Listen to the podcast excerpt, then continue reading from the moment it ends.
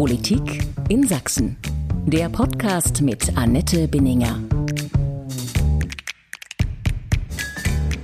Wenn die Menge der durchgeschnittenen roten Bändchen wächst, die Zahl der Einweihungsfeiern und Grundsteinlegungen deutlich steigt, dann ist das ein untrügliches Zeichen dafür, dass der Wahltermin näher rückt. Der Countdown hat begonnen, ab jetzt wird runtergezählt. Noch ist der Ausgang der Bundestagswahl am 26. September aber völlig offen, so offen wie noch nie. Und diese Wahl ist damit so spannend, wie ich es noch nie erlebt habe. Ich bin Annette Binninger, Politikchefin von sächsische.de und Sächsische Zeitung. Herzlich willkommen zu einer neuen Folge meines Podcasts Politik in Sachsen.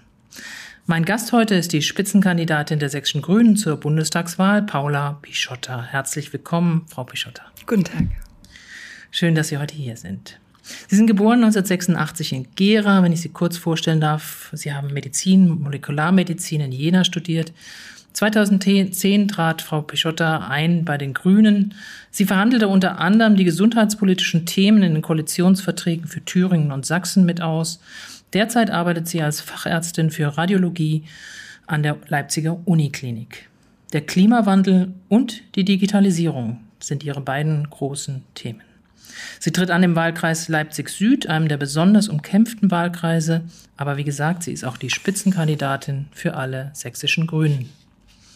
Frau Dr. Pischotta, vor ein paar Tagen kam die Nachricht, dass Kohle wieder der Energieträger Nummer eins ist in Deutschland. Jedenfalls, wenn man auf das erste Halbjahr 2021 schaut. Der Anteil von Windenergie liegt bei 22 Prozent, der von Kohle bei 27 Prozent. Und so ein bisschen habe ich gedacht, kurz vor dieser Wahl, das sieht aus wie so ein schlechtes Omen, als wenn sich das doch nicht so ganz drehen lässt. Als Grüne schauen wir da natürlich total anders drauf. Wir sehen da ähm, dass sich einmal mehr zeigt, wie viel wir in den letzten 16 Jahren verschlafen haben. Also bis 2007 war Deutschland ja wirklich führend, was erneuerbare Energien angeht. Und da ist in den letzten Jahren unglaublich viel auch wieder kaputt gemacht worden. Nicht nur Jobs in den Erneuerbaren, sondern auch Vorbildfunktionen für andere Länder in den Erneuerbaren. Und auch bei uns hier in Sachsen ja viel, wenn wir uns die Solartechnik anschauen und was es hier noch an Potenzialen an Windkraft gegeben hätte. Und das alles ist ja der Grund, warum wir jetzt im Jahr 2021 nach dieser Wahl so unglaublich viel dann auf einmal machen machen müssen, damit wir endlich noch die Kurve kriegen bei der Klimakrise. Das ist auch, glaube ich, was viele Leute aufschreckt, mhm. erschreckt, auch Angst macht. Das ist auch so ein Thema, was ich mir für heute, für unser Gespräch auch vorgenommen habe. Ich frage aber nochmal nach diesen Energieanteilen. Ist es nicht, wenn man das so liest, und es gibt verschiedene Gründe, warum das noch nicht schneller vorangegangen ist, ist es da nicht ein bisschen riskant, den Kohleausstieg sogar noch weiter nach vorne ziehen zu wollen, von 2038 auf 2030, wie die Grünen das ja wollen? Genau, wie wir das wollen, wie die Klimabewegung das ganz wichtig findet. Wenn man sich einfach anschaut, wie viel CO2-Budget wir noch haben. Wenn wir so weitermachen wie bislang, kann man rechnen, plus minus in zehn Jahren haben wir dann überhaupt kein CO2-Budget mehr übrig. Das heißt, wir müssen jetzt ganz schnell unsere CO2-Emissionen reduzieren.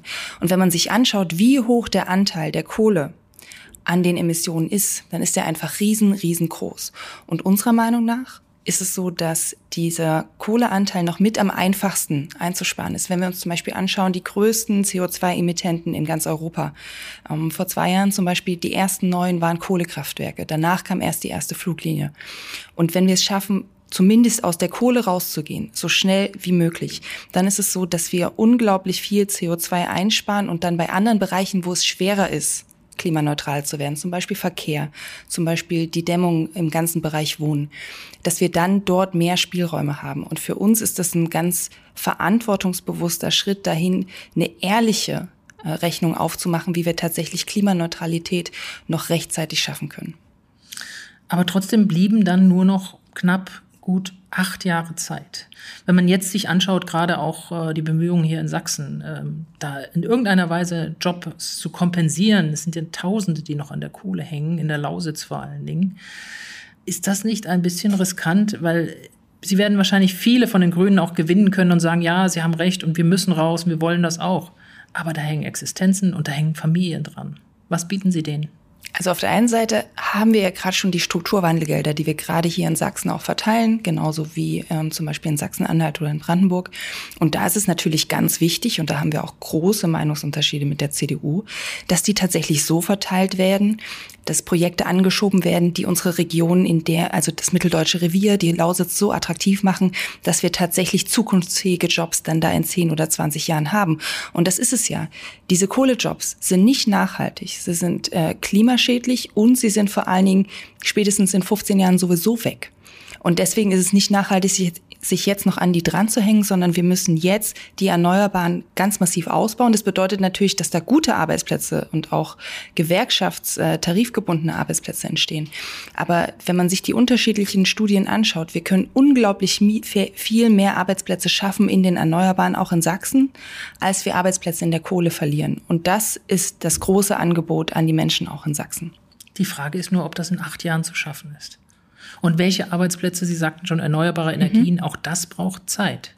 Genau, aber wie gesagt, wir stehen jetzt vor der Situation, dass es alles viel, viel einfacher wäre, wenn die letzten 16 Jahre nicht so viel ausgebremst worden wäre. Wir hätten auch jetzt schon mehr Jobs in den Erneuerbaren, wenn nicht gezielt die Erneuerbaren in den letzten 16 Jahren gerade auch von den verschiedenen Merkel-Regierungen immer wieder ausgebremst worden wären. Aber es regieren auch viele Grüne in Länderregierungen mit. Genau, wir jetzt zum Beispiel ja hier in Sachsen seit zwei Jahren und finden da Zustände vor. Wenn äh, vor dir unglaublich lange das ausgebremst wurde, dann brauchst du natürlich eine bestimmte Zeit, bis du das wieder aufgeholt hast. Das ist ein ganz wichtiger Punkt. Wir denken aber von unterschiedlichen Punkten aus ähm, Menschen, die jetzt so argumentieren, wie Sie das gerade angeführt haben, die sehen die gesellschaftlichen Realitäten heute, die sagen, ähm, wir brauchen mehr Zeit, um Arbeitsplätze umzuwandeln und um neue Arbeitsplätze zu schaffen. Wir denken vom Ende her, wir denken nämlich von dem Punkt her, was können wir noch machen, ohne dass wir 1,5 Grad als Pfad für die Begrenzung der Erderhitzung, ähm, dass wir das sicherstellen können. Und dann rechnen wir rückwärts, was brauchen wir jetzt? Und ja, das ist nicht einfach. Das hat aber auch niemand behauptet. Wir sagen, dass es unglaublich, ein unglaublicher Kraftakt jetzt wird. Auf jeden Fall.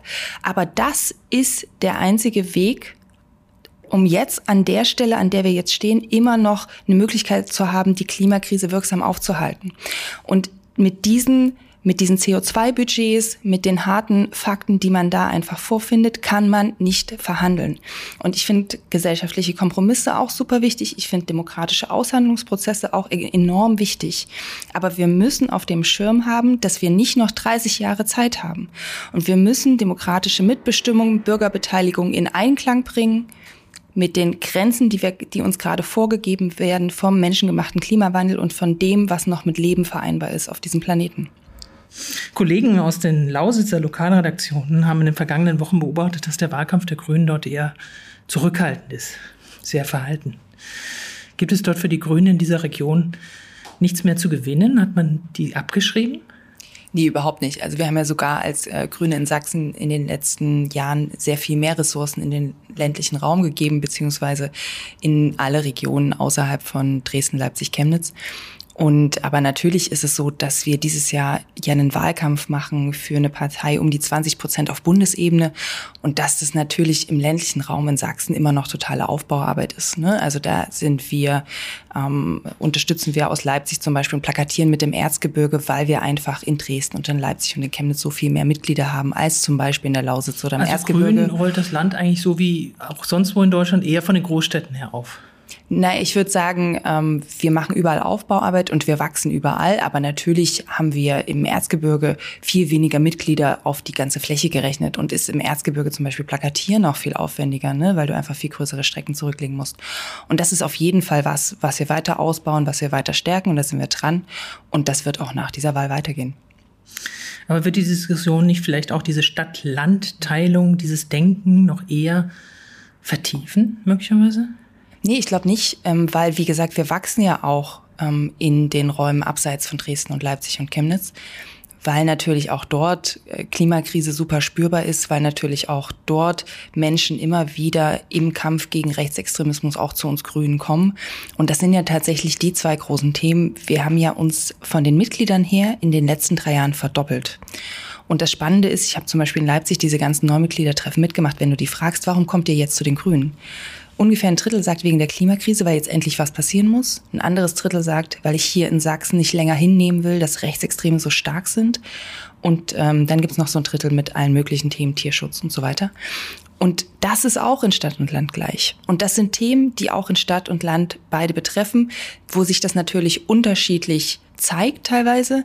Aber wenn du als, als Mensch äh, in, im, in der bäuerlichen Landwirtschaft, im ländlichen Raum die letzten zwei Jahre Dürre erlebt hast, dann denkst du auch anders über Klimakrise als noch 2015. Und wenn du in Zwickau eine kleine Fridays for Future Gruppe aufmachen willst, wie zum Beispiel Jakob Springfeld, und dann gerätst du allein dadurch ins Visier von Rechtsextremisten und wirst, äh, wirst bedroht, dann kommst du auch sehr schnell zu den Grünen. Und deswegen, wir wachsen auch, gerade auch in den Mittelstädten. Und es ist ein Prozess und das werden wir auch nach dieser Bundestagswahl weiter forcieren. Mhm. Ein Thema, ich konfrontiere Sie jetzt ganz bewusst mit den ganzen Vorbehalten, die gegen die Grünen einfach noch bestehen. Das ist einfach immer noch Fakt, dass, dass viele sagen, und das ist, kommt ja auch immer wieder aus der Mottenkiste raus. Also das beliebte Thema aus der Mottenkiste, das nächste ist äh, Tempo 130 auf der Autobahn. Wo ich äh, denke, so in den letzten 20 Jahren jedes Mal von der Wahl irgendwie rausgezogen. Diesmal hat man den Eindruck, dass gar keine so große Empörung mehr da ist. Und dieses Jahr ist es ja auch so, dass wir nicht die einzige Partei sind, die das fordert. Ähm, da habe ich einen ganz äh, speziellen Zugang zu, weil wir ja auch als sehr, sehr große Klinik in Leipzig ähm, die ganzen Schwerstverletzten von den sächsischen Autobahnen auch bekommen. Und wenn du mal gesehen hast, äh, wer da so wie verletzt wird ähm, und wie viele auch junge Menschen da zu Tode kommen oder auch schwer verletzt, auch wochenlang in der Klinik liegen, und du einfach weißt, dass mit einem niedrigeren ähm, Regel, mit einer niedrigeren Regelgeschwindigkeit die Wahrscheinlichkeit für diese Unfälle sinkt, beziehungsweise sie auch weniger schlimm werden, ähm, dann hast du allein deswegen unglaublich großes Interesse daran, dass wir das anpassen an das, was ja fast überall in Europa heute schon Standard ist, nämlich dass es eine, eine Regelgeschwindigkeit um die 130 km/h gibt. Und dann hast du noch den positiven Nebeneffekt, dass das auch noch CO2 einspart, weil wir ja alle wissen, wenn man langsamer fährt, ist, verbrennt man den Sprit effektiver. Und das zusammengenommen, also vor allen Dingen dieser Aspekt, dass wir weniger Verkehrsverletzte haben wollen, ähm, hat es, glaube ich, hat es, glaube ich, in der Debatte in den letzten Jahren geschafft, mehr Leute davon zu überzeugen, dass das keine Spinnerei ist, sondern dass es einfach sinnvoll ist. Trotzdem, äh, gerade die Liberalen mhm. und so weiter und auch CDU sagen natürlich hier, die, die Deutschen müssen ihre Freiheit behalten, auch am Steuer und bei ihrem Lieblings, Lieblingskind im Auto und so weiter. Es kommt ja noch hinzu, dass auch 30, Tempo 30 in der Innenstadt, in den Innenstädten sozusagen von Ihnen gefordert wird. Ist das nicht eins zu viel? Um, überfordert das nicht viele? Also Tempo, Tempo 130 hätte das vielleicht nicht für diese Wahl noch gereicht? Nee, es ist ja so, dass ähm, andere Parteien zum Beispiel nicht nur innerorts Tempolimit und auf Autobahnen Tempolimit fordern, sondern zum Beispiel auch auf den Bundesstraßen.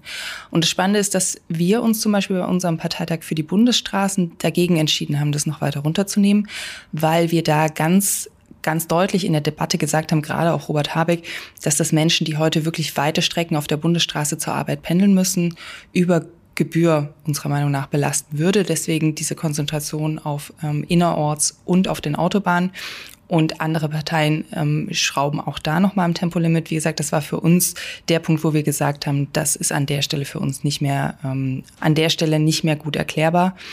Aber um nochmal zum Innerorts ähm, Tempolimit zu kommen, viele Kommunen, zum Beispiel Leipzig, wo ich ja wohne, wollen es ohnehin ausprobieren. Wir haben ohnehin sehr viel stehenden und stockenden Verkehr in unseren Städten.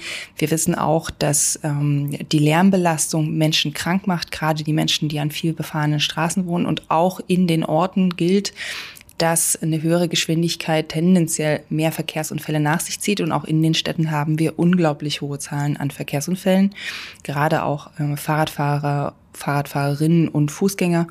Und an der Stelle ist es für uns einfach wichtig, den Verkehr gesünder zu machen, effizienter zu machen, weniger Stau in der Stadt, weniger Lärm in der Stadt, weniger Feinstaub in der Stadt. Und das ist alles auch verbunden mit einem reduzierten Tempo aber am besten ohne Auto. Und dazu würde ja eigentlich auch gehören, dass ein Bahnverkehr deutlich ausgebaut wird. Jetzt haben wir es gerade auch in diesen Streikwochen erlebt, wie fragil das Ganze ist äh, mit der Bahn. Und es erleben auch viele, die mal kurzfristig irgendwie mit der Bahn irgendwo hinfahren wollen, wie extrem die Preise gestiegen sind. Gerade wenn man sich spontan entscheidet, irgendwo hinzufahren. Wie wollen Sie denn das ändern?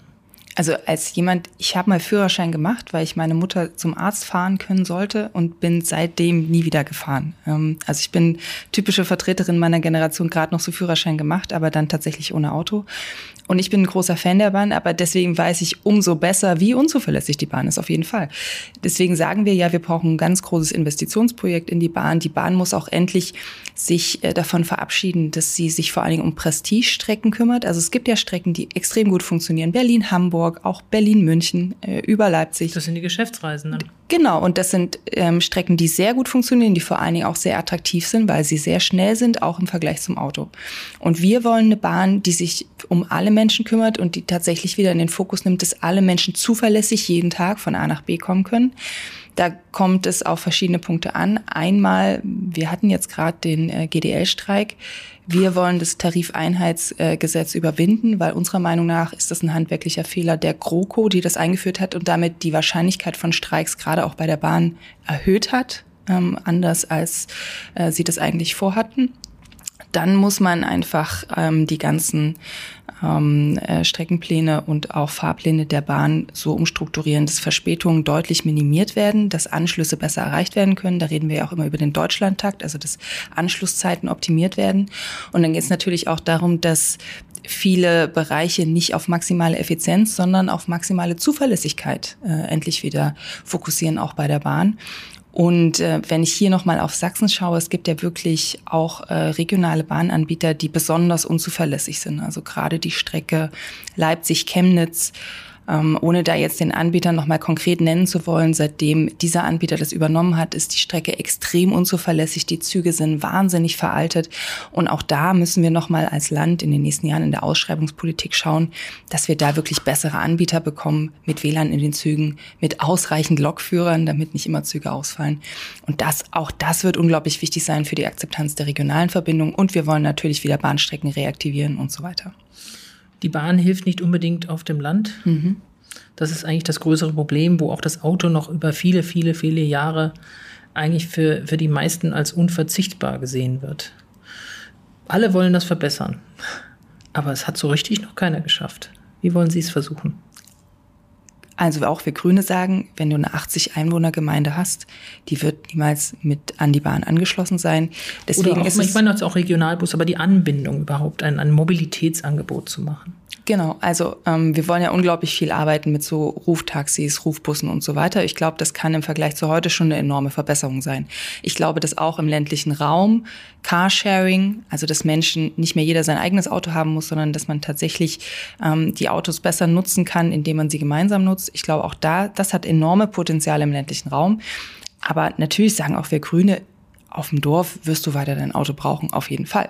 Das Wichtige ist an der Stelle, dass es klimaneutral ist, also dass wir über kurz oder lang es schaffen, dass wir da ähm, vor allen Dingen E-Autos, aber gegebenenfalls auch, wenn die Technologie sich bedeutend weiterentwickelt, gerne auch andere Antriebe. Wasserstoff? Ähm, wenn der endlich irgendwann effizienter wird. Wir sagen ja, im Moment äh, ist es einfach super ineffizient, weil du für einen Kilometer mit dem Wasserstoffauto gefahren fünfmal mehr Energie brauchst, mhm. ähm, also jetzt bezüglich des Kraftstoffs, als beim E-Auto. Und deswegen wurde ja, ähm, habe ich neulich ja auch schon erwähnt, wurde ja auch Laschet so deutlich äh, vom Tesla-Chef ausgelacht, weil er das an der Stelle eben nicht so auf dem Schirm hatte.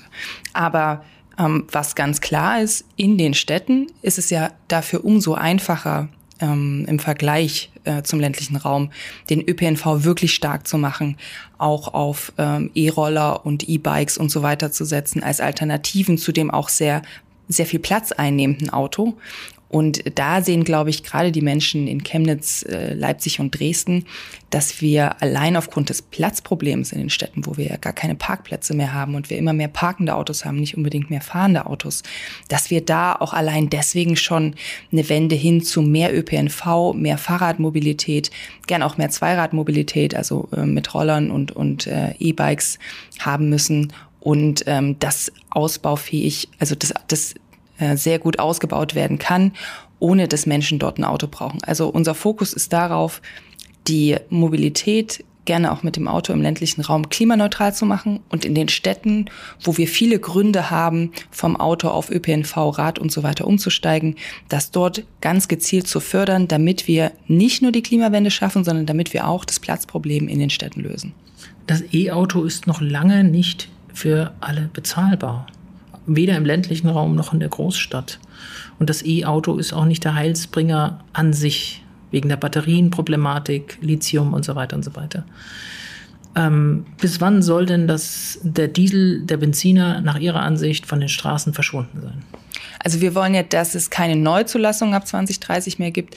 Und äh, wir wissen ja, wie lang durchschnittlich so ein Auto in Gebrauch ist. Ähm, und deswegen kann man sich ausrechnen, dass wenn wir ab 2030, ähm, was ja, was ja nicht nur wir fordern, sondern was auch auf EU-Ebene jetzt ganz gezielt vorangetrieben wird, dass wir tatsächlich ein Ende der Neuzulassung für Verbrenner bekommen, dass das dann wahrscheinlich noch so fünf bis zehn Jahre dauert. Aber etliche Menschen können sich auch dann kein neues Auto leisten, kein neues E-Auto vor allen Dingen. Äh, wenn man an die Familie denkt, die an die Angebote, die jetzt bestehen von E-Autos, äh, da reden wir noch gar nicht über die Reichweite von 500 Kilometern oder über die Ladeinfrastruktur. Also auch da, jetzt können Sie sagen, das ist alles versäumt worden und so weiter. Was, aber ja, auch was da, ja richtig ist, ja genau. aber auch da dauert es ja noch ganz schön lange. Naja, die Frage ist, also A, zum Beispiel im Bereich ähm, Roller haben wir schon heute vergleichbare Preise zwischen der E-Version und der herkömmlichen Version. Im Bereich auch im Bereich der E-Autos gibt es inzwischen Gebrauchte. Und wenn ich zum Beispiel die äh, Kombination habe, dass ich eine alte Solaranlage auf dem Dach habe, die sogar schon abgeschrieben ist und ein gebrauchtes E-Auto dazu kaufe, dann komme ich heute schon billiger. Auch das da gehört ja zur Wahrheit haben. dazu. Genau. Und deswegen ist das so spannend für den ländlichen Raum, weil da ja viele auch ein Haus haben. Aber ähm, da das die Spannende, Reichweite aber nicht. Das, die Reichweite reicht auf jeden Fall ähm, äh, zum Beispiel, um in Sachsen äh, teilweise von Chemnitz bis nach Dresden zu kommen. Und das ist ja für viele eine relevante Strecke. Und dann kann es, kannst du in Dresden wieder neu ähm, die Batterie auf, äh, auftanken. Aber also das Spannende ist ja wirklich, dass wir A, ähm, gerade sehr viele billige Verbrennerautos auf dem Markt haben, weil die natürlich jetzt auch raus müssen. Ähm, also das ist äh, auch gerade ein super relevanter ähm, Effekt. Und auf der anderen Seite wir ja heute schon die E-Autos auch gezielt fördern, damit sie für Menschen eben erschwinglich werden. Also ich habe ambulante Pflegedienste in Sachsen besucht, die sagen, mit der Förderung ist es für sie wirtschaftlich, ähm, E-Autos ähm, statt äh, kleine Verbrennerautos einzusetzen. Und genau dafür ist die Förderung ja da, damit wir den Menschen zeigen, damit wir vorleben, es ist machbar, du kommst damit von A nach B und es ist klimaneutral und es ist sogar noch leiser dazu.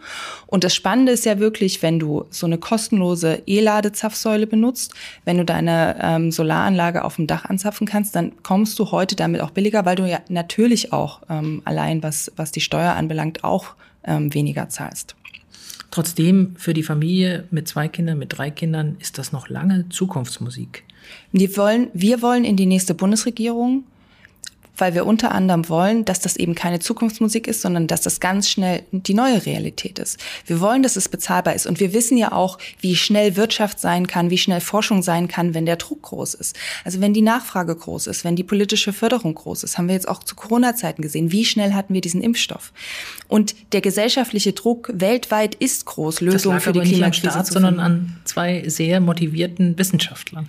Würde ich, würde ich ein Stück weit widersprechen, äh, lag schon auch am Start, weil dass die ähm, so lange überhaupt hatten forschen können, waren staatliche mhm. Strukturen gewesen, beide an staatlichen Universitäten ausgebildet. Es gab unglaublich viel staatliche Gelder auch für die Finanzierung äh, gerade der klinischen, ähm, also des auf den Weg bringen des Impfstoffs für die klinischen Zulassungsstudien. Und genau das ist deswegen für mich ein unglaublich gutes Beispiel. Wenn alles optimal zusammenläuft, also die Nachfrage groß ist, der Druck groß ist, die Möglichkeit äh, für Forscherinnen und Forscher und Entwicklerinnen und Entwickler an der Stelle ähm, voranzugehen und dann noch staatliche Unterstützung dazu kommt, dann ist in kurzer Zeit sehr viel möglich und auch in diesem Land und gerade in diesem Land. Und das wollen wir für die nächsten Jahre erreichen, weil die Aufgabe ist enorm und alle Menschen unter 40 in ihrem, in diesem Land werden ihn bestätigen. Das ist für sie die größte Aufgabe und es ist auch was, was mit enormen Zukunftsängsten verbunden ist, wenn wir das nicht schaffen. Und das wird jetzt, das, das wird das nächste, der nächste große Kraftakt, wenn er gelingt, unglaublich große Erfolgsgeschichte für dieses Land, wo wir am Ende dastehen mit einem geretteten Klima, aber zum Beispiel auch mit weniger Feinstaub in der Luft, mit sichereren Straßen, mit einem leiseren Verkehr, der ohne Lärm auskommt, von dem Lärm, von dem wir wissen, dass er zum Beispiel auch Herz-Kreislauf-Erkrankungen wahrscheinlicher macht, von denen wir hier in Sachsen immer noch mehr haben als zum Beispiel in Baden-Württemberg. Vermutlich ist das Problem, dass es sowohl Zukunftsängste bei denen gibt, die unter 40 sind, vor dem nämlich einer Natur, einer Welt, ohne dass der Klimawandel bekämpft wurde, als auch für diejenigen, die über 40 sind, die natürlich das meiste zu verlieren haben oder meinen, dass sie das meiste verlieren. Ähm, wäre es da nicht an der Zeit, mal ganz hart gefragt, den Menschen ehrlich zu sagen, dass aus ihrer Sicht der Klimawandel nur auch mit viel persönlichem Verzicht möglich sein wird? Den Klimawandel aufzuhalten, Entschuldigung. Naja, die Frage ist ja immer, ähm, wie, man, ähm, wie man das argumentiert und wie man da drauf blickt. Ich glaube nicht, dass ähm, die großen Verzichtsdebatten dazu führen werden, dass Menschen über 60 anfangen, äh, bei dem Thema umzudenken. Ich, ich erlebe das gerade so, dass auch viele über 60-Jährige sagen, ja, das ist ein unglaublich wichtiges Thema und dass es auch gerade deswegen ja zum Beispiel von den äh, Klimagruppen die Aktion gibt, dass Enkelkinder mit ihren Großeltern reden und sagen, wähl für mich, mach diese Wahl zu einer Abstimmung auch für meine Zukunft. Und ich glaube, das ist ein sehr erfolgsversprechender Ansatz, weil, weil die meisten Großeltern wollen, dass ihre Enkel in einer guten Zukunft aufwachsen. Und ich würde an der Stelle weniger darüber reden, was wir zu verlieren haben. Wir haben sehr viel darüber geredet, was das Szenario ist, wenn die Klimaerhitzung nicht gestoppt wird. Und es ist ein sehr, sehr schlechtes äh, Szenario. Und wir müssen statt, äh, wir müssen jetzt aufzeigen, was wir gewinnen können, wenn wir die Klimakrise tatsächlich gelöst bekommen. Nämlich eine stabile Umwelt, in der man gut und sicher leben kann, auch in 40 oder 50 Jahren. Und was ich ganz speziell bei den älteren Menschen noch anspreche, ist, wir haben ja jetzt schon Hitzesommer. Und wir wissen einfach, dass in sehr heißen Sommern gerade für die ältere Bevölkerung auch die Gesundheitsrisiken steigen, weil es zum Beispiel, wenn es im Pflegeheim sehr heiß wird, steigt dort auch die Zahl an Menschen, die versterben und steigen bestimmte Risiken auch in den, im Bereich der kardiovaskulären Erkrankungen. Und allein, weil wir auch in Sachsen noch kaum ein Pflegeheim haben, was eine Klimaanlage hat, merken die ja auch, selbst sie profitieren davon, wenn wir das angehen. Vielleicht nicht dieses Jahr, vielleicht nicht nächstes Jahr, aber auch sie profitieren, auch diese Altersgruppe profitiert weil eine, ein unglaublich heißes Klima mit sehr heißen Sommern, mit vielen Extremwetterereignissen, wie jetzt zuletzt in NRW und Rheinland-Pfalz. Das betrifft ja uns alle. Das betrifft nicht nur Menschen unter 40, das betrifft auch die, die heute schon im Pflegeheim sind. Man merkt das, oder es bahnt sich gerade so an seit ein paar Jahren, dass äh, beim Thema äh, Klimawandel, aber auch jetzt beim Thema Corona, in der Gesellschaft die Zweifel an wissenschaftlichen Erkenntnissen gestiegen ist. Das ist meine Beobachtung, wo man sehr erstaunt ist, dass, äh, dass es eine so wachsende Gruppe gibt von Menschen, die sagen, da ist doch gar nichts dran. Genauso wie beim Klimawandel diese Ängste auch geschürt äh, von der AfD, beziehungsweise da heißt es, einen menschengemachten Klimawandel gibt es überhaupt nicht. Insofern muss man auch nichts machen. Das klingt ja sehr verlockend für die ältere Generation vor allen Dingen. Ist das ein Konflikt, äh, den Sie durchaus parallel sehen, auch als Ärztin, was auch in der Corona-Zeit jetzt sich abgezeichnet hat?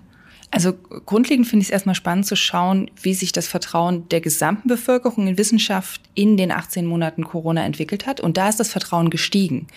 Also wir haben gerade die Situation, dass in der Gesellschaft generell das Vertrauen steigt, aber dass wir natürlich eine sehr polarisierte Gruppe, Minderheit haben, die massiv Verschwörungstheorien forciert, die massiv Verschwörungstheorien forciert und die natürlich auch für Fake Facts und so weiter sehr empfänglich ist. Und diese Gruppen haben wir, wissen wir alle, natürlich auch in besonders relevanter Zahl in Sachsen. Was ich glaube, was an der Stelle wichtig ist, ist, dass so wie wir eine breite Front der demokratischen Parteien gegen Nazis und Rechtsextreme in Parlamenten brauchen, brauchen wir auch einen breiten Konsens darüber, dass die Freiheit von Forschung, die Bedeutung von ganz basalen Fakten für politische Entscheidungen, dass die unverrückbar sind, dass die ganz zentral sind, weil wir in einer Zukunft, die unglaublich kompliziert ist, mit Klimakrise, mit äh, verschiedenen neuen Erkrankungen, mit veränderten ähm, Möglichkeiten im Bereich der künstlichen Intelligenz, da werden einfach so viele Debatten auf uns zukommen, die wir ohne Wissenschaft gar nicht mehr gelöst bekommen. Und dafür brauchen wir ein enges kritisches Verhältnis zwischen Politik und Wissenschaft und zwischen Gesellschaft und Wissenschaft. Und ja, das ist so ein Metathema, ähm, wo, glaube ich, auch Politik noch viel besser verstehen muss als heute, wie Wissenschaft funktioniert, wie Wissenschaft, was es auch, was sie für Grenzen hat und was sie leisten kann. Das glaube ich, das ist tatsächlich ein wichtiges Zukunftsthema. Aber ich würde bestreiten, dass es die Mehrheit der Gesellschaft Wissenschaft inzwischen kritischer sieht. Da haben wir einfach die äh, demografischen Daten dazu, dass das Vertrauen in Wissenschaft sogar eher gestiegen ist. Ich habe Sie nach, dem, nach der Verzichtsbereitschaft gefragt von vielen, vor allen Dingen der älteren Generation, glaube ich. Ähm, die jüngere Generation, die Familien und so weiter, die werden sich vor allen Dingen fragen, was brauche ich denn künftig an Nettoeinkommen oder Bruttoeinkommen mehr, um umweltbewusst leben zu können. Und damit meine ich umweltbewusst nicht nur ein E-Auto sich leisten zu können, sondern natürlich die Kosten, die ja steigen werden. Ich glaube, das äh, muss man auch einfach jetzt so sagen, dass, dass dieser Umstieg teuer wird. Und zwar für jeden Einzelnen. Also ob das Strom, Benzin, Energieabgaben, Holz, Baukosten, Materialkosten jeglicher Art sind. Ähm, wie viel teurer wird es denn? Also wir wollen ja, dass es eben nicht teurer wird. Wir wollen, dass ähm, klimaschonendes Verhalten belohnt wird, auch finanziell. Und wir wollen, dass es sehr teuer wird, sich extrem klimaschädlich zu verhalten. Und deswegen ja zum Beispiel dieser Ansatz des Energiegeldes. Wir wollen, dass es endlich, und das ist anders als heute so ist, dass wenn ich mich klimafreundlich verhalte, dass ich davon auch profitiere. Es muss zum Beispiel endlich so sein, dass Zugfahren auf der gleichen Strecke wirklich billiger ist als Fliegen. Und das ist heute noch nicht der Fall. Ein Instrument dafür ist für uns der CO2-Preis, den wir nicht so hoch ansetzen wollen, wie man ihn ansetzen müsste, wenn man da alle Kosten reinnimmt. Also wir wollen nicht ähm, anfangen mit einem CO2-Preis von 180 Euro pro Tonne. Aber wir wollen, dass der CO2-Preis mit 60 Euro startet, damit es da an dieser Stelle diesen wirklich deutlichen Anreiz gibt, dass wenn du weniger CO2 mit deinem Verhalten ähm, generierst, dass du dafür auch belohnt wirst und dass das auch billiger ist. Und wir wollen ähm, ähm, auch immer wieder betonen, dass es ja heute schon so ist, dass Menschen, die ein geringeres Einkommen haben, sich auch im Schnitt viel klimafreundlicher verhalten. Also das sehen wir ja nicht nur international, wo ärmere Staaten nur einen Bruchteil der CO2-Emissionen haben, die wir haben, sondern das sehen wir auch in unserem Land mit der immer weiter aufgehenden Schere zwischen Arm und Reich, dass Menschen mit niedrigen Einkommen auch einen sehr geringen CO2-Fußabdruck haben. Also die, die 80-jährige Frau ähm, die am Stadtrand wohnt, die nicht fliegt, die nicht Auto fährt, die hat heute schon ein extrem klimafreundliches Verhalten und die wird von uns sogar noch belohnt, weil wir am Anfang des Jahres ja dieses berühmte Energiegeld auszahlen wollen, also diese 75 Euro, die du quasi am Anfang des Jahres erstmal gut geschrieben bekommst. Und wenn du im Laufe des Jahres nicht viel CO2 generierst mit deinem Verhalten, dann bleibt dir das auch. Und die, die der Meinung sind, sie müssen weiter teuer Porsche-Verbrenner fahren und sie müssen zweimal im Jahr um die Erde fliegen, die zahlen dann halt drauf, weil sie auch unglaublich große Kosten für die Allgemeinheit verursachen. Und das ist unser Ziel. Wir wollen, dass wir klimafreundliches Verhalten fördern, auch finanziell und dass jeder, der sich klimafreundlich verhält, davon auch finanziell profitiert. Und das ohne großen bürokratischen Aufwand? Mit ganz viel Digitalisierung, die natürlich den bürokratischen Aufwand reduziert. Das, das sind natürlich dann die Fragen der Umsetzung. Ja. Ne? Aber ähm, im Moment müssen wir ja überhaupt erstmal in die Richtung kommen. Wir brauchen ja überhaupt erstmal eine Bundesregierung, die wirklich ehrlichen und echten Klimaschutz machen will und den auch international so gut wie sie es kann durchsetzen will und vor allen Dingen auch in der Europäischen Union. Und das ist jetzt der erste wichtige Schritt und dann können wir gerne über diese ganzen Umsetzungsfragen reden. Klimaschutz ist das eine große Thema, aber auch die Frage, wie die Wirtschaft, die ja auch wartet darauf, wie es jetzt weitergehen soll, so merkt man das ja mhm. auch sowohl von der Großindustrie ja, als auch vom ja. Mittelstand, dass die jetzt wirklich warten, dass es eine Entscheidung gibt mhm. und man dann weiß, wie ja. man loslaufen soll, weil alle wollen das, glaube ich, auch. Deswegen frage ich natürlich auch mal die Frage, die Ihnen überall gestellt wird, äh, wer ist denn Ihr Wunschkoalitionspartner? Ähm, die Frage wird tatsächlich erst seit einer Woche permanent gefragt, ähm, aber da merken wir, dass es auch in den Schlusssport geht.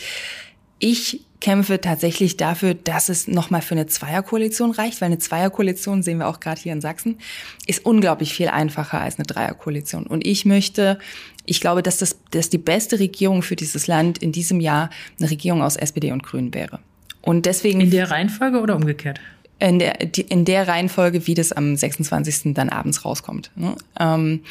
Und ähm, natürlich kommen wir mit vielen an der SPD-Basis an der Stelle auch beim Thema Klimaschutz viel besser zusammen als mit dem Olaf Scholz. Aber die SPD ist ja immer so gut wie ihr Koalitionspartner. Und ich glaube schon, dass nach 16 Jahren Merkel ähm, mit SPD und Grünen tatsächlich ein Aufbruch in diesem Land möglich wäre. Würden die Grünen ihre Glaubwürdigkeit verlieren, wenn es ein Schwarz-Grün geben würde oder ein Grün-Schwarz? Also Grün-Schwarz. Weil äh, man könnte sich ja. ja. vorstellen, dass gerade die beiden Haupt, äh, sozusagen Hauptpunkte, nämlich Wirtschaft und Klimaschutz, in irgendeiner Weise zu vereinen, könnten ja auch ein Signal sein in die Bevölkerung. Ja, wobei ich gar nicht mehr so viel Wirtschaftskompetenz bei der CDU sehe, so wie sie gerade aufgestellt ist. Also da fragt man sich ja, jeder fragt sich gerade, für was steht die CDU noch, weil die gerade so durcheinander sind, dass jeder jeden Tag was anderes erzählt. Ähm, und das merken, glaube ich, auch die Unternehmen. Aber ähm, also A ist Schwarz-Grün gerade nicht mehr im Bereich des Möglichen, wenn man die Umfragen, so schwanken sie auch sind, wenn man die ernst nimmt. Und ich glaube, man kann sich vieles schönreden, unter anderem auch Schwarz-Grün. Und ich glaube auch, dass, dass man da bestimmte Sachen für den Klimaschutz durchbekommen könnte, die eine GroKo nicht gemacht hat. Aber natürlich ist es bei den ganzen sozialen Fragen, auch bei den ganzen gesellschaftspolitischen Fragen, allein wenn es um die Bedeutung von queeren und äh, schwulen und lesbischen Menschen ähm, zum Beispiel in diesem Land geht, was die alles, ähm, welche Rechte wir ihnen endlich geben wollen und wo sich die CDU massiv dagegen sperrt, das wären unglaublich große Konflikte in so einer Regierung. Und das sind ja auch Konflikte, die wir hier jeden Tag in Dresden austragen in der Landesregierung. Und was ist mit dem Rot-Rot-Grünen oder Rot-Grün-Roten Bündnis? Die Debatte darüber, die wird ja sehr heftig geführt und auch mal fair, mal unfair, aber das ist Wahlkampf. Schreckt sie das ab, möglicherweise selber auch in ein solches Bündnis hineingehen zu wollen? Also ich bin ja eine ostdeutsche Grüne und als ostdeutsche Grüne arbeitest du ja vor allen Dingen hier mit der Linkspartei zusammen. Ich habe ja auch 2014 ähm, in Thüringen Rot-Rot-Grün mitverhandelt. Das sind hier im Regelfall super pragmatische Menschen. Also die in Leipzig sind nicht alle so pragmatisch, aber im Regelfall sind ostdeutsche ähm, LinkspolitikerInnen und Politiker einfach sehr pragmatisch und mit denen kann man gut zusammenarbeiten. Und deswegen habe ich zum Beispiel auch 2019 hier geworben für Perspektiven auf eine progressive Regierung in Sachsen, auch mit der Linkspartei. Auf Bundesebene muss man sagen, dass da die ostdeutschen Linken auch nicht das Problem sind, sondern das sind einzelne Figuren in der Bundestagsfraktion aus westdeutschen Landesverbänden von denen, mit denen du Beispiel? einfach überhaupt nicht zusammenarbeiten kannst. Da meine ich natürlich Sarah Wagenknecht, da meine ich aber auch ähm, so meiner Meinung nach äh, in, in Richtung Querdenkertum abtriffende Menschen wie Dieter Dehm. Auch eine Heike Hensel aus äh, Baden-Württemberg ist eine sehr problematische Figur. Und du willst natürlich nicht, dass eine Bundesregierung von solchen freien Radikalen, ähm, würde ich jetzt diese einzelnen Figuren bezeichnen, abhängig ist. Das heißt, ähm, natürlich ist, äh, muss eine rot-grün-rote Regierung, wenn sie zustande kommt, auch eine sein, auf die man sich verlassen kann. Und an der Stelle wäre es wahrscheinlich hilfreich, wenn man da ein paar Stimmen über den Durst ist, also ein paar Stimmen mehr hat, als man für eine Mehrheit braucht. Das würde, glaube ich, sehr helfen. Und sowas wird man aber erst nach der Wahl sehen. Und prinzipiell bin ich der Meinung, dass man das diskutieren muss, weil wir haben gerade in Thüringen gesehen, es ist unglaublich wichtig, dass demokratische Parteien untereinander reden können. Es ist unglaublich wichtig anzuerkennen, dass die Linkspartei eine demokratische Partei ist, anders als die AfD. Und für uns ist es natürlich auch äh, vor dem Hintergrund möglicher Verhandlungen wichtig, dass wir die Zahl der Koalitionsoptionen nicht künstlich verknappen. Weil natürlich wird am Wahlabend, wird es am Wahlabend wahrscheinlich verschiedene Konstellationen geben, mit denen man äh, reden kann. Und wenn man da verschiedene Optionen auch gegeneinander verhandeln kann, ist natürlich die Aussicht, die eigenen Ziele durchzubekommen, weil man auch einfach verschiedene Partner gegeneinander verhandeln kann, viel größer, als wenn man von vornherein sich beschränkt auf ein oder zwei Optionen. Und allein das ist auch schon ein wichtiger Grund, äh, warum man, warum man das vor der Wahl nicht ausschließen sollte. Lassen Sie uns noch zwei, drei Punkte durchgehen. Ähm nach allen Umfragen interessiert die Leute das besonders, äh, das Thema Pflege, Rente. Ähm, Sie sind selber als Ärztin tätig am Uniklinikum in Leipzig. Ich bitte trotzdem um kurze Antworten, damit wir noch ein paar okay. mehr auf Themen auffächern können. Ihr Rezept gegen den Pflegenotstand, den Sie ja täglich erleben. Wir haben die Situation, dass viele Menschen eine Pflegeausbildung beginnen, dass viele schon in der Ausbildung aufhören und dann, wenn sie anfangen zu arbeiten, nicht lange im Job bleiben. Das liegt nicht daran, ähm, dass wir, zu, also das liegt offensichtlich nicht daran, dass wir zu wenige Azubis haben. Das liegt daran, dass die Arbeitsbedingungen, so wie sie heute sind, nicht attraktiv genug sind. Wenn man sich da hier in Sachsen umschaut, dann ähm, muss man sagen, das liegt auch nicht an den Löhnen. Die Löhne sind auch im Bereich Altenpflege in den letzten Jahren deutlich gestiegen. Die sollen auch weiter steigen, das ist auch wichtig. Aber es liegt vor allen Dingen an den Arbeitsbedingungen. Und wir brauchen endlich Arbeitsbedingungen. Und da fordern wir zum Beispiel eine 35-Stunden-Woche für die Pflege. Und wir fordern mehr Akademisierung für die Pflege. Und wir fordern mehr selbstständige Kompetenzen für die Pflege. Also wenn ich als Pflegerin oder als Pfleger auch die Möglichkeit habe, dass ich sage, ich mache zehn Jahre in der Klinik diese Schichtdienste mit. Und dann gehe ich zum Beispiel als Gemeindepflegerin, als Gemeindeschwester aufs Land und messe da selber Blutdruck. Dann ist das für viele eine viel attraktivere Option, in diesem Beruf zu bleiben. Also eine Aufwertung der Pflege und der Pflegearbeit Arbeitsbedingungen, damit mehr Leute im Job bleiben wollen, auch bis zur Rente durchhalten. Da haben Sie das Stichwort schon genannt, Rente. Wird es mit Ihnen die Rente mit 63 in der jetzigen Form noch länger geben? Also natürlich steht die Rentenversicherung vor unglaublich großen Herausforderungen. Wir wollen die Rente mit 63 ähm, für die, die das wollen, weiter ermöglichen. Wir wollen auch nicht, dass das Renteneintrittsalter weiter steigt. Und wir wollen aber gleichzeitig auch das Rentenniveau halten bei 48 Prozent mindestens. Das wir heißt Grüne mehr sagen, Steuerzuschuss. Wir Grüne sagen an der Stelle, glaube ich, deutlicher als andere Parteien, wir haben einen enormen demografischen Wandel und Rente steht ja auch vor allen Dingen deswegen vor so einem großen Problem, weil wir immer weniger junge Menschen haben, die einzahlen. Und wir wollen ein echtes, gutes Einwanderungsgesetz, gerade auch vor dem Hintergrund des Fachkräftemangels, auch der besonders uns hier in Sachsen betrifft. Wir wollen mehr Menschen ins Land holen, die dann natürlich auch wieder in die Sozialversicherung einzahlen. Wir wollen die betriebliche und die private Säule der Rentenvorsorge wieder auf eine, eine Grundlage stellen, wo wir die Kraft der Aktienmärkte nutzen, aber sicherer und effektiver, als wir das mit einer Riester oder einer Rüruprente erlebt haben. Und wir wollen unter anderem mit einer Anhebung des Mindestlohns, aber auch damit, dass wir mehr Menschen wieder in Vollzeit bringen, gerade Frauen, dass die guten Löhne von heute wieder dazu führen, dass wir morgen auch gute und sichere Renten haben. Auch das braucht Zeit, bis dort genügend eingewandert sind, die dieses Profil erfüllen. Äh, die geburtenstarken Jahrgänger, die 64er, gehen in Kürze in Rente. Ähm, das heißt, das Problem ist schon ganz schön nah vor der Tür. Genau, und deswegen an der Stelle, äh, bislang ist ja so, dass der ähm, Steuerzuschuss aus dem Bundeshaushalt enorm ist und den wird man auch nicht ähm, von heute auf morgen ähm, abschmelzen können. Der wird eher noch steigen. Also das ist ganz, äh, ganz wichtiger Punkt. Aber äh, wir müssen ja trotzdem jetzt schon die Weichen dafür stellen, dass uns äh, in 10 oder in 15 Jahren das Rent die Rentenversicherung nicht komplett um die Ohren fliegt. Und dafür sind es unglaublich wichtige Weichenstellungen. Also mehr Menschen ins Land zu holen, mehr Menschen in Vollzeit zu bringen und vor allen Dingen auch die Niedriglöhne anzuheben, so dass alle Menschen von ihren Rentenbeiträgen auch gut leben können. An, an, an einem, ein anderer wichtiger Punkt ist, dass gerade die, die jetzt mit den unterbrochenen Erwerbsbiografien der 90er bei uns in den neuen Bundesländern, die teilweise wirklich mickrige Renten rausbekommen, dass wir da neue soziale Haltelinien einziehen und sagen, wer 30 Jahre eingezahlt hat und damit nicht auf die vollen 45 kommt, der kriegt zumindest eine Mindеstrente von 1000 Euro. Wer 45 Jahre eingezahlt auch, hat, auch wenn es immer nur wenig war, der kriegt mindestens 1200 Euro. Und wir wollen natürlich auch perspektivisch, und auch das wird die Finanzierung verbessern, dass alle Berufsgruppen und Einkommen in die Rentenversicherung mit einzahlen. Also zum Beispiel auch jemand wie ich. Wir Ärztinnen und Ärzte versichern uns ja nur untereinander äh, für die, für die Rente und dass so auch gut verdienende freie Berufe wie zum Beispiel meiner, dass auch Abgeordnete, dass auch Selbstständige damit einzahlen. Auch das wird die ähm, Finanzierungsgrundlage der Rentenversicherung verbreitern und verbessern. Stichwort Corona. Als Ärztin waren Sie in dieser Pandemie mittendrin in der ganzen äh, Situation. Ich frage trotzdem mal nach vorne gerichtet in die Zukunft oder das Hauptproblem der Gegenwart ist äh, die geringe Impfquote. Warum ist es ausgerechnet in Sachsen so schwierig, die Menschen zu überzeugen, dass es sinnvoll ist, sich impfen zu lassen? Also ein relevanter Punkt, der, glaube ich, nicht so viel Beachtung findet, ist, dass wir hier tatsächlich auch eine sehr hohe Rate an Genesenen haben, wo man teilweise sehr viel Überzeugungsarbeit leisten muss. Das habe ich auch erlebt, dass die diese eine Auffrischungsimpfung mitnehmen, die ihnen empfohlen wird. Aber das ist ein wichtiger Punkt, die, die ja aktuell auch im 2G-Konzept sich nicht impfen lassen müssen ähm, um, um ähm, die ganzen Möglichkeiten wahrnehmen zu können. Und das andere ist natürlich, dass wir hier, und da hätte auch das zuständige Ministerium und da hätten auch ähm, beispielsweise Menschen wie der Ministerpräsident stärker und früher reingehen müssen. Wir hatten die Impfung war kaum gestartet Anfang des Jahres und wir hatten schon im ganzen südwestsächsischen Raum zum Beispiel Flyer in den Briefkästen mit Impfverschwörungen.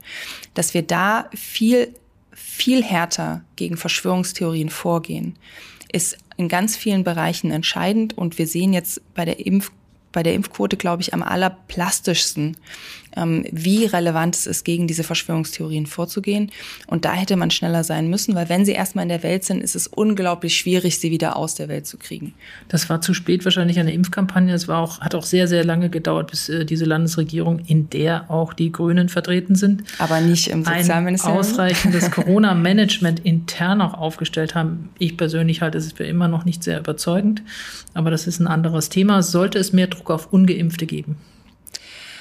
Ich glaube, dass eine Impfpflicht einfach weil sie so unglaublich aufgeladen ist, nur das letzte Mittel sein sollte. Aber wenn wir in eine Situation kommen, wo wir wieder vor der Frage stehen, machen wir jetzt die Kitas und Schulen zu oder können wir auf der anderen Seite die Situation lösen mit einer Impfpflicht für nur bestimmte Berufsgruppen, also zum Beispiel Pflege. Wir haben gerade in Ostsachsen immer noch Kliniken, wo teilweise nur die Hälfte der Pflegenden geimpft ist. Ja?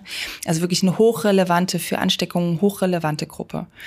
Und wenn wir nochmal in die Situation kommen sollten, Schul- und Kita-Lockdown oder äh, Impfpflicht zum Beispiel für Pflegende, dann nur in dieser Situation und nur für bestimmte Berufsgruppen wären wir tatsächlich für eine Impfpflicht. Aber wie gesagt, in der Situation sind wir aktuell nicht.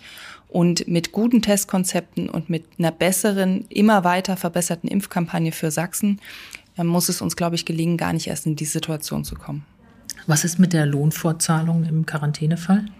Das ist tatsächlich eine super spannende Frage auch für die Gerichte. Ich persönlich kann das sehr gut nachvollziehen, dass man sagt, wenn Menschen die Möglichkeit hatten, sich äh, vor einer Quarantäne zu schützen und dann ähm, quarantänepflichtig werden, weil sie eine Impfung abgelehnt haben, dass dann natürlich keine Lohnfortzahlung gilt. Aber da wird es sicherlich auch noch mal Klagen geben und ich bin sehr gespannt auf die Urteile. Ich persönlich kann das sehr gut nachvollziehen. Mhm. Noch eine letzte Frage, dann kommen wir an mich auch zum Schluss es ist eigentlich ein großes Thema, aber trotzdem, mir war das andere, der Klimaschutz und der Umbau der Wirtschaft mit Ihnen zu besprechen, jetzt wichtiger heute. Nach den dramatischen Flucht- und Rennungsbildern aus Afghanistan haben viele, vor allem in der CDU, gesagt, 2015 darf sich nicht wiederholen. Mantraartig.